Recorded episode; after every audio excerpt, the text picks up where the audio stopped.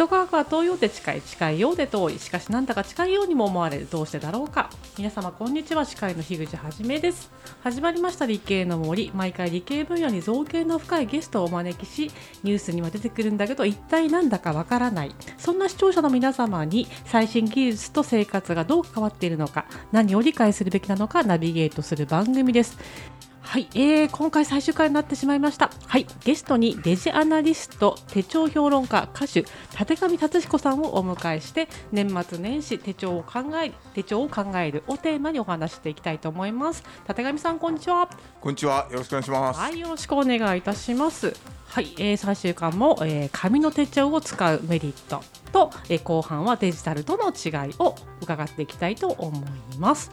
はい、はい。ということでですね、はい、あのずっとお話ししてきていただいて、はい、えー紙の手帳を使うメリット、えー前回はですね、あの自分の各種情報を集約できるとか、はい、あの企業ねベースから個人ベースに情報変わってきた、それを集約していきましょうというようなお話をしてきたんですけれども、はい、えーはい。今回はどんな視点からお話しいただきましょうか？えーっとまあ安価であるっていうことですね。安価である、はい。あすごいスパッときましたね。パッときました。はいあのまあちょっと前も触れたかもしれませんけど、やはいっぱその手帳ってね、その大手手帳メーカーの割と普通の手帳であっても、はいまあ2000円前後ぐらいで買える。確かにそうですね。はい。はい。そこがねやっぱ大きいのかなと。うんうん。でやっぱそのこれも前も触れたかもしれませんけど、まあそのタブレットだったり、えースマートフォンだったりって多分本体価格プラス、えー月額の通信料とかね、うん。そういう話になると思うんでね、やっぱそこはやっぱ手帳圧勝だろうなとうんいう気はしますね。はいまあでもねやっぱり安価であってもこの100均からですね、はいまあ高いやつまあ2000円ねぐらいまであると思うんですけど、ね、はいはいはい。はいどう、うん、買い分けていけばいいんだろうみたいな。あのね何でもいいっていう人とかあとはその使い方がいまいちよく分かってないっていう人はまず100均とかでもいいと思うんですよ。ああなるほどね。はい100均から初めて。僕はそんなに進めませんけど、まあ、一通りの機能は持ってるのかなっていうふうには思います100均のやつであってもはいなるほどなるほど。逆に高いものっていうと、高いものっていうのはね何が違うかっていあうと。あのまあ前回とかも触れたかと思うんですけどやっぱその予定記入欄以外にオリジナルの記入欄っていうのがあるんですよね。あ予定記入欄以外のオリジナル記入欄。はい、あのそれはだから、えーやりたいことの100のリストとかね。ああはいおっしゃってはいましたね。、あとその見たい映画 DVD のリストとか、はいそういうページがわざわざ設けてあって、はいあの自分でそこの欄を作らなくてもですね、はいそこにそのすぐ記入することができるようになっている。これは大きいですよね。はい。やりたいこととかまあまあ最近見ますよね。そうですね、はい。で確かにあの安価にもなってるしあれですか？何でも今は自分で作られてる方も多いんですか？えっ、とねまあ多いというほどのああ数はないんですが、はい、あのーいます。います。はい、あの自分で自分が一冊使いたいがためにはい。何百冊か作ってしまう。そういう人がですねいます。なるほどね、ええ。最初は自分向けだったけどもそれを皆さんにお分けするっていう、そうです。あとはやっぱりその自分でそのこういう手帳を考えたんですけれどもって言ってクラウドファンディングに出してですね。ああクラウドファンディングね。はい、はい、それでで500冊成立しました。500冊作ります。で、えーオーダーがあったのでうん追加でさらに500冊ですみたいな例が最近ありました。なるほどはないるほど、そういう小まあそうそうは言ってもね大手からしてみたらあの少ない非常に少ない。非常に少ない。だから1000冊とかでもやっぱりそれは大手に比べたらすごい少ないわけですけれどもはい。それでもねそういう動きが出てきてるっていうのがうん。これもまああの前回の続きになっちゃいますけどうん。やっぱその昭和との違いなのかな。あ昭和との差、はい。なるほどはい。なるほど。こうなんかまああのこういう感じで言うとまあ同人誌感覚なね感じで。ああそうですね。うん、出さはい。れてるところはあると思うんですけど、そうですね昭和から来て平成から来て、はい。この令和の流れこの手帳のなんですかねトレンドみたいなどういうふうにお考えになります？まあよりパーソナルなものになってるってことですね。よりパーソナル、はい。うん、あなるこれあの今までもお話ししましたけれどもそもそもその手帳っていうのはその企業がえー従業員に対して配って、えーでそこでその個人を管理するものだったわけですけどはい。今は個人が自分を管理するうん。把握するはい。そういうためのものになりつつありますよね。うん。はい。なるほどね。だから個人でそのあのどうしても自分が使いたいフォーマットがなければ作る,、はいあの作る人も出てくるっていう。でそうですねであのなんでそういうふうになったかっていうのをちょっとだけ説明をさせてください。あのそもそもですね、えっと、これの流れの最初っていうのは80年代の後半に出てきたシステム手帳だと思シスうんですよ。テム手帳はいでシステム手帳っていうのは記入用紙リフィルっていうんですけどはいこれをその自分で作るっていう流れがそこで生まれたんですよね。うんまあ、その当時のまあ Mac かなんかで作ってたと思うんですけど、えーそういう人たちの中でですねそのまあデザインのその素量素養があってはい。でそのページものって言われるその、えーまあ、冊子をデザインするためのソフトウェアうん。を扱える人たちが、まあ、じなおかつその手帳が好きな人っていうのが、えー自分のために、はい。えー一冊手帳を作る。ということを考えて、うんえーぽつりぽつりとやりだしたのがまあ多分十数年ぐらい前からの流れなのかなとう。んなる作りやすくなったんですかね。うんとまあでもねすごいスキルがいることだと思うんですよ。はいであのーまあ、台割りって言って、まあ、その冊子をね作るためには何ページにどういう内容かっていうのをねきっちり管理してはいでなおかつその暦がそこに入ってますからねうんうんはいそれをね同時に管理してきっちり割り付けてっていうのはね相当なスキルがないとできないことだと思うんですけどはいでもうんと好きな人でそれをやっちゃう人がこの日本には何人も現れたというね何人もいるいらっしゃるんですね。何人もいるんですよ。へえなるほど。えーで僕のだからあの元々の知人でもそういう人いらっしゃいますしはいあとはそもそもその普通の企業にお勤めだったにもかかわらず自分ではその満足できる手帳がないからって言って作ってしまう人とかね。で今やそれがその大手メーカーで売られてるとかね。なるほど。逆に逆にね。だまあそれはすごいあの異例なことだとは思うんですけどはい。いるんですよ。だから手帳ってなんかどんどん突き詰めていくと、はい。その自分でねフォーマットを作ってうん。それをその市販の手帳に組み込むっていうところから始まってあの一冊自分で作るところまで行っちゃう人は行っちゃうんですね。行っ。ちゃう人は行っちゃう。もう令和の流れとして。でまあまあ令和の流れまあまあ令和の流れなんですかねこれもね。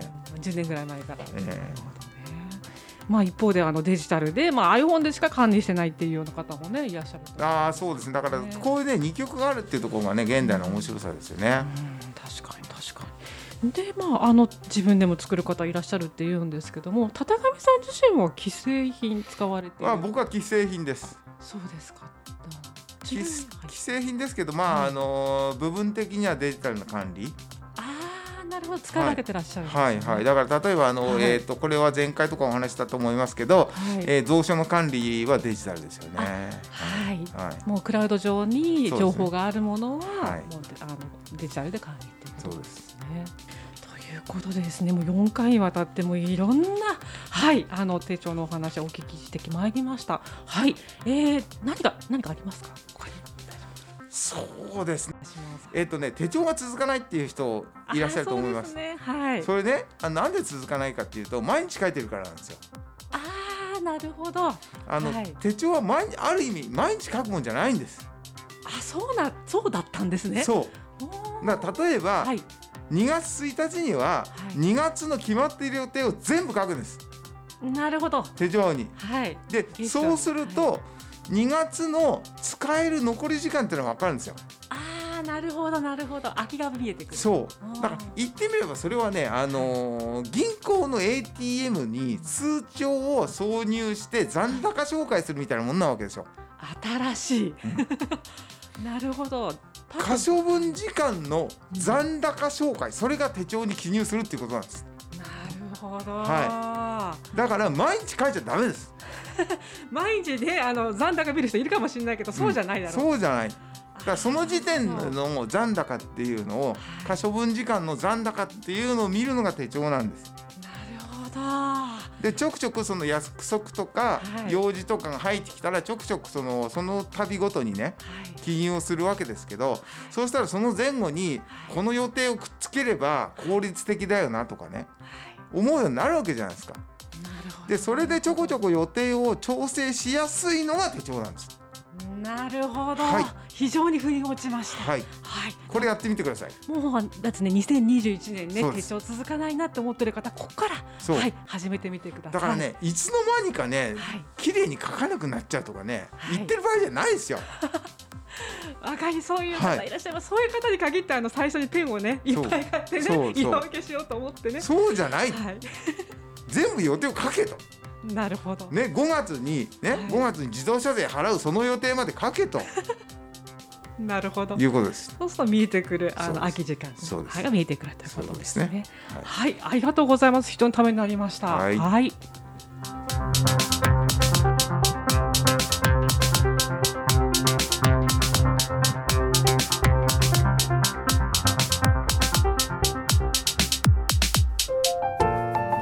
なたの動画をアップすると企業からあなたに面接依頼が届きます。逆指名型就活サイトスタートライン。TSE は鎌倉 FM を応援します。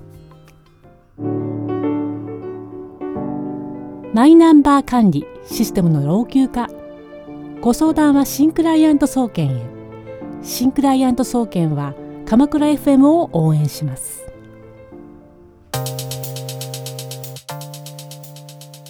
それではここからは顧問のサイエンスライター高山由香さんを交えたトークになります。高山さん今回は立上さんにどんなお話を掘り下げて話していただきましょうか？こんにちは高山由香でこんすにちは。今回ですねあの前半の一番最後の方で立上さんがおっしゃっていた可処分時間の残高紹介の話がもうすごくすごくすごく響いてここについてあの実は台本では予定外なんですがちょっとちょっと喋りたいと思っています。はい、よろしくお願いします。あのいいつの頃からか手帳のよ様子っていうのかな、はい。手帳を書いた画面の見栄えをこええ。うお互い見せ合うというか、ネットで晒すみたいなのがはい。こう流行してきていたなと思って、え私もともと細かく書く方ではないんですが、えはい。なんかいろんな方の綺麗なノートとかえ美しい手帳画面とかを見ていると、えはい。こんな風に書けない自分はすごいダメな人間なんじゃないか、もう手帳マニアを名乗る資格もないんじゃないかと。とても悩んではい。もうしばらく手帳が書けなくなったんですよね。あでそんなところでその見栄えとか言ってる場合じゃないっていうはい。王子の力強い言葉でなんかものすごく勇気づーけられましてあなんかつながりすぎと手帳についてえはい。なんなんていうのかなこうつながりすぎがあまりメンタルとかはい。良くない影響があるんじゃないかなとこう漠然とした不安がありまして、はあーそうですね。あの要するに今ってい、あのー目の娯娯楽目の娯楽。目の娯楽だから SNS がはい。他人の目の娯楽になっていてはい。でそのいかにいい目の娯楽であるかというのがそのいいねの数で可視化されるみたいなはい。そんな時代になってるわけですよね。で、はい。そういうものの餌食に手帳もなってるわけですよ。餌食。餌食。すごいききますね。はい餌食に。はい。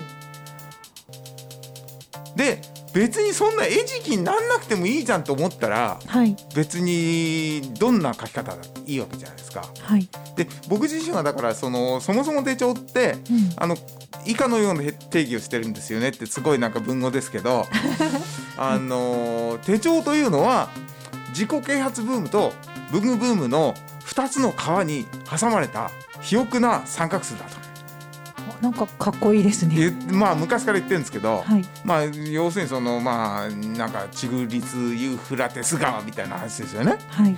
でだからその文具ブームというのの方に引っかかってるわけですよ。手帳をきれいに書くという流れは。おしゃれにとかあそう飾るみたいな。そうそうそうそう、でそれはだから趣味であれば全然問題ないわけですね。はいはい。でそもそもだから手帳が趣味だっていう人もそれはいるはいるしうん。でそのことに別に文句を言おうとも思わないしはい。その人が満足してればそれはそれでいいわけですよ。はい。ただ同時に手帳は役割としてそもそもの役割として、えー時間を管理して、えー自分を能率的に刺激働かせるはい。ためのツールであるという側面もまた持っているわけですよね。はい。だとしたらそこに時間をかけてなんかそのデコったりなんかマーカーとかマステとかをなんかゴテゴテゴテっとねするっていうのは趣味としてはあるかもしれないけどはい時間の使い方としては実は盗作ですよね。間違った使い方ですね。まあ間違ってるかどうかわかんないです。それはその本人がうん納得すればいい話だから。あその盗作っていうところがその、え本末が転倒してるってやつですよね。あそうですそうですだからその手帳の役割というのを、えー効率的な時間の使い方のためのツールだというふうに定義した場合にのみはいそれは盗作だと言えるわけですよ。はいだ純粋に趣味だって言っちゃったら別に趣味にねどれだけその時間をかけても、はい。その人がそんな時間を待ってるんであればうん全く何の問題もないわけであってね。そうですねななんとなくそのひ人様の目の娯楽のうん餌食っていうのがまたこうぐさっとくるというかずしんとくるというかそうならなくてもいいってことですよね。あそうですその時間を取り戻すと同時に誰がその時間の主権者かっていうのをもう一回見直すのにやっぱり手帳って有効なツールだなって今思いました。そうでだからねどこまで行ってもね手帳ってね実はね正体が突き詰められないんじゃないかって僕は思っててはい。で僕だからそのね手帳以外のこともいろいろやろうと思ってますしうん。あのまあそういう企画書を書いたりもしてるわけですけれどもやっぱりねその手帳のことはまだまだ分かんないこともあるよなと思っていてでやんなきゃなって思ってるのは実はその正体がね突き詰めにくいまだ突き詰められていないっていうことなのかなっていうのが一つ理由としてありますよね。はい、作るとかねこういうふうな便利な使い方っていう方がいっぱいいると思うんですけど、うん。正体を突き詰めてようとした方っていうのはなかなかいらっしゃらないなかなかいらっしゃらない。うん、あーそれ儲かん。ないからですよあーやっぱそこの手帳からそのなん。ですかね日本のなん。かその、えー企業に属してきた個人からとかはいそういういろん。なものが見えてきますよねそうですねまさにあの手帳と日本人。そうですね。あの中に書いたのはやっぱその企業と個人の関係が変わったっていうのとあとはその、まあ、ツールとしてその本質は何なのか、えーあとはその Google カレンダーとの関係とかね。その辺ですよね。だからそこなんですかね。手帳を通してこう現代を掴んでいるようなうん、感じがねすごくするんですけどそうですね。ここで一つあのこれまで聞聞けなかった質問があるんですけれどもはい。いいですか？はい。あのご著書の「手帳と日本人」の中で、はい。第3のスクリーンっていうキーワードがあったかと思うんですがはい。こちらがなんかなんていうのかなこう気になって、はいはい。こうちょっと詳しく伺いたいなと思うんですがはい説明をお願いします。わかりました。えっ、と第3ってことはつまり第1と第2があるわけですよね。はい、で第3っていうのはこれは手帳です。第3が手帳。はい第3が手帳です。で、はい第1は何かって言ったらスマートフォンですよね。スマホはい現代人の誰もが持っているそれがスマートフォン。暑いですね。はい熱いです。で第2がパソコンです。うーんあパソコンっていうのはデジタル機器の代表だったわけですけどねかつてはね、でも今はスマートフォンの方が持ってる人とか台数とか多いわけですよ。はい、間違いなくね。うん、だからパソコンは2番目になりました。そしていよいよ第3のスクリーン。第3のスクリーンが手帳なんですけど、その第3のスクリーンの手帳っていうのの特徴というのはやはりそのネットワークに接続されていないことはい、ですよね。うん、あとはその、まあ、透過光と反射光の問題っていうのを、まあ、以前お話ししましたけれども、えーまあ、反射光で見えるであの、まあ、それと向き合った時にこう冷静に立地的に論理的に物事が考えられるというねそういうツールでもあるわけですよね。はい、あとはまあこのね前回もちょっとお話しした前々回でしたっけ？お話ししたように、まあ、スマートフォンのようなその緊張感のある存在感がないっていうことですよね。っぱねその第3のスクリーンこそそのそこで向き合う時にですね、えーきっちり集中ができるツールはないのかなと。でこれあの例えばそのスターバックスとか、えーシアトル系のカフェに行ってもらうと分かると思うんですけどそこにいる人たちってパソコンとかねスマートフォンとかを使いつつですね手帳とかノートにも一生懸命向き合って文字を書いてたりするわけですよはい。よく見てみるとね。はい。ね、だからそれってどういうことかっていうとそのスマートフォンとかパソコンと同じもしくはそれ以上のですね愛着と重要度を持ってこの第三のスクリーンに向き合ってるってことなんですよね。うん。そのなんか電波とかねそれからそのそこを通して出てくる通知とかね、えーそういうものからほんの一瞬でもね解放されて、えー自分自身と向き合うようなねそういう時間っていうのがその紙の白い面との間の対話というのの中で生まれてくるんじゃないのかなというふうに僕は思っていてそれがつまりその第三のスクリーンという単語に込めた意味ですね。はい。第三のスクリーンを意識してその時間を持つようにしていきたいなと思いますぱりあの息を整えてはい手帳を開いて、えでこうゆっくり書き込む時間をまずはいつそれをするかっていうのを手帳に書くところからあのやり直したいなと思いますそうですね。全集中手帳の呼吸ですよ。お後がよろしいようで よろしいようで。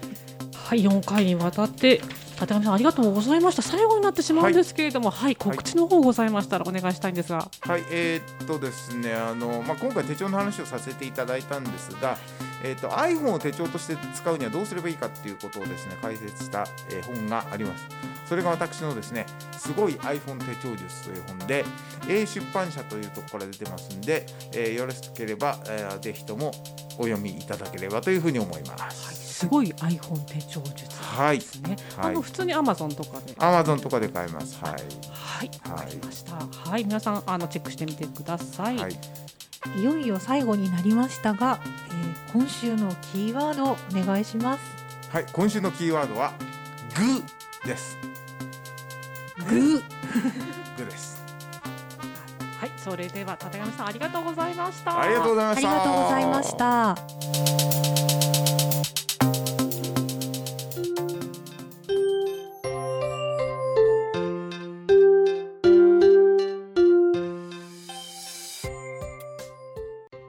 ということでですね、はい、4回にわたってお話聞いてきて、もうあの大大演を迎えるわけでございますけれども、はい、はい。まずはあの高山さんの方から、まあ、今回そして4回にわたってのあの感想をお聞きしたいんですけれども、はい。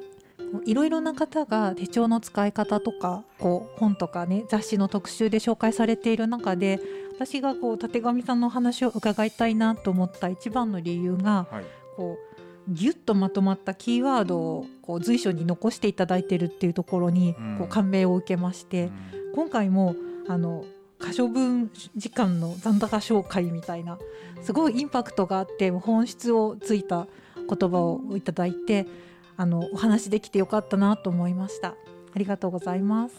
こちらこそありがとうございます。はい、じゃあ立上さんの方で、はい、いや僕もだからあの、まあ、こうやってまとめて話すことで初めて分かることがやっぱりあるっていうのとやっぱりそのその場その場で思いついてるキーワードはその場その場で思いついてるようでいながら実はそれなりに意外にも普遍性があるのかなというね。いうところがちょっとね自分でもびっくりで驚いて面白いみたいな感じですかね。結構お話ししながらそういえば前あの出出されたね手帳と日本人とかいろんな出されたそのはい。本に、あの集約していくような、はい、ねはい。機能していくような、ええ。ねことが何度もあって、いやでもねまだね実は語り尽くせなってないところっていうのがあって おでそれやっぱね今後どうやってアウトプットしていこうかなっていうことではあるんですが、まあ、その一つがそのなんかウェブのそのノートっていうねブログみたいなやつだったりあるいはその YouTube だったりなのかなって気はしますよね。はいうんそうですもんね。iPhone の手帳術までされてるからもう紙だけではなくてあそうです紙デジタルで働いてるわけですもんまあそれがゆえにそのデジタルアナリストとね現在は名乗ってるわけですよね。はい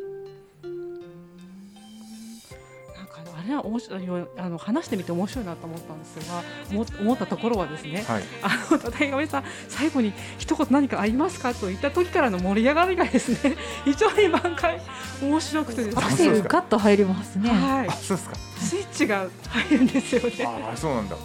そこで一番言いたかったことはですねあすごい目に力が入るというか。ーあーなるほどなるほど。面白いですね。私あのデジタル派だったんですけれども、あのやっぱりコロナの時に見直す時に、まあ、ものすごいこう車線を引かなくちゃいけなくてで何回もこう書き直さなきゃいけないっていう時に、えその一覧書いてもパッと頭に入ってこないんですよね、えうん。書き換えてもね。これが多分あのこの話を聞いて紙の手帳で書いた方があの書き換えた時にパッと頭に入ってくるんだろうなっていう本当あのこれ話すまでは全然紙の手帳を買うなんて一切考えてなかったんですけどちょっとあの本当に長期の特に長期のあのまあ、あの使い分けっていうお話もありましたけど特に長期の予定に関しては紙の手帳で管理しようかなと思いました。手帳術っていう形ではい。流行し始めたのって、え。あのねあと手帳を書いたことで成功したっていうはい経営者の方の本が立て続けに何冊も出た時期があったんですよえ2004年ね。ぐらいですねであのでその方が使っていた手帳を模したその誰々さん手帳みたいなのがガーッと増えてきてでそのくらいからなんか手帳マニアとして見ていると手帳を楽しむことから手帳を使い使いこなす使いこなしている自分かっこいいみたいな だんだん横道にそれてきたなってこう自分も我が身を振り返っているところもあったりしてもう一度原点に戻って手帳はノートに時間軸を入れただけのものっていうところにもう一回立ち返って、と、令和の3年目？令和の3年目は紙の手帳と一緒にあのゆっくり前に進んでいこうかなって思いました。ね、三人採用思うところがあったということで、はい、それでは、はい、立上達彦さんありがとうございました。どうもありがとうございました。ありがとうございました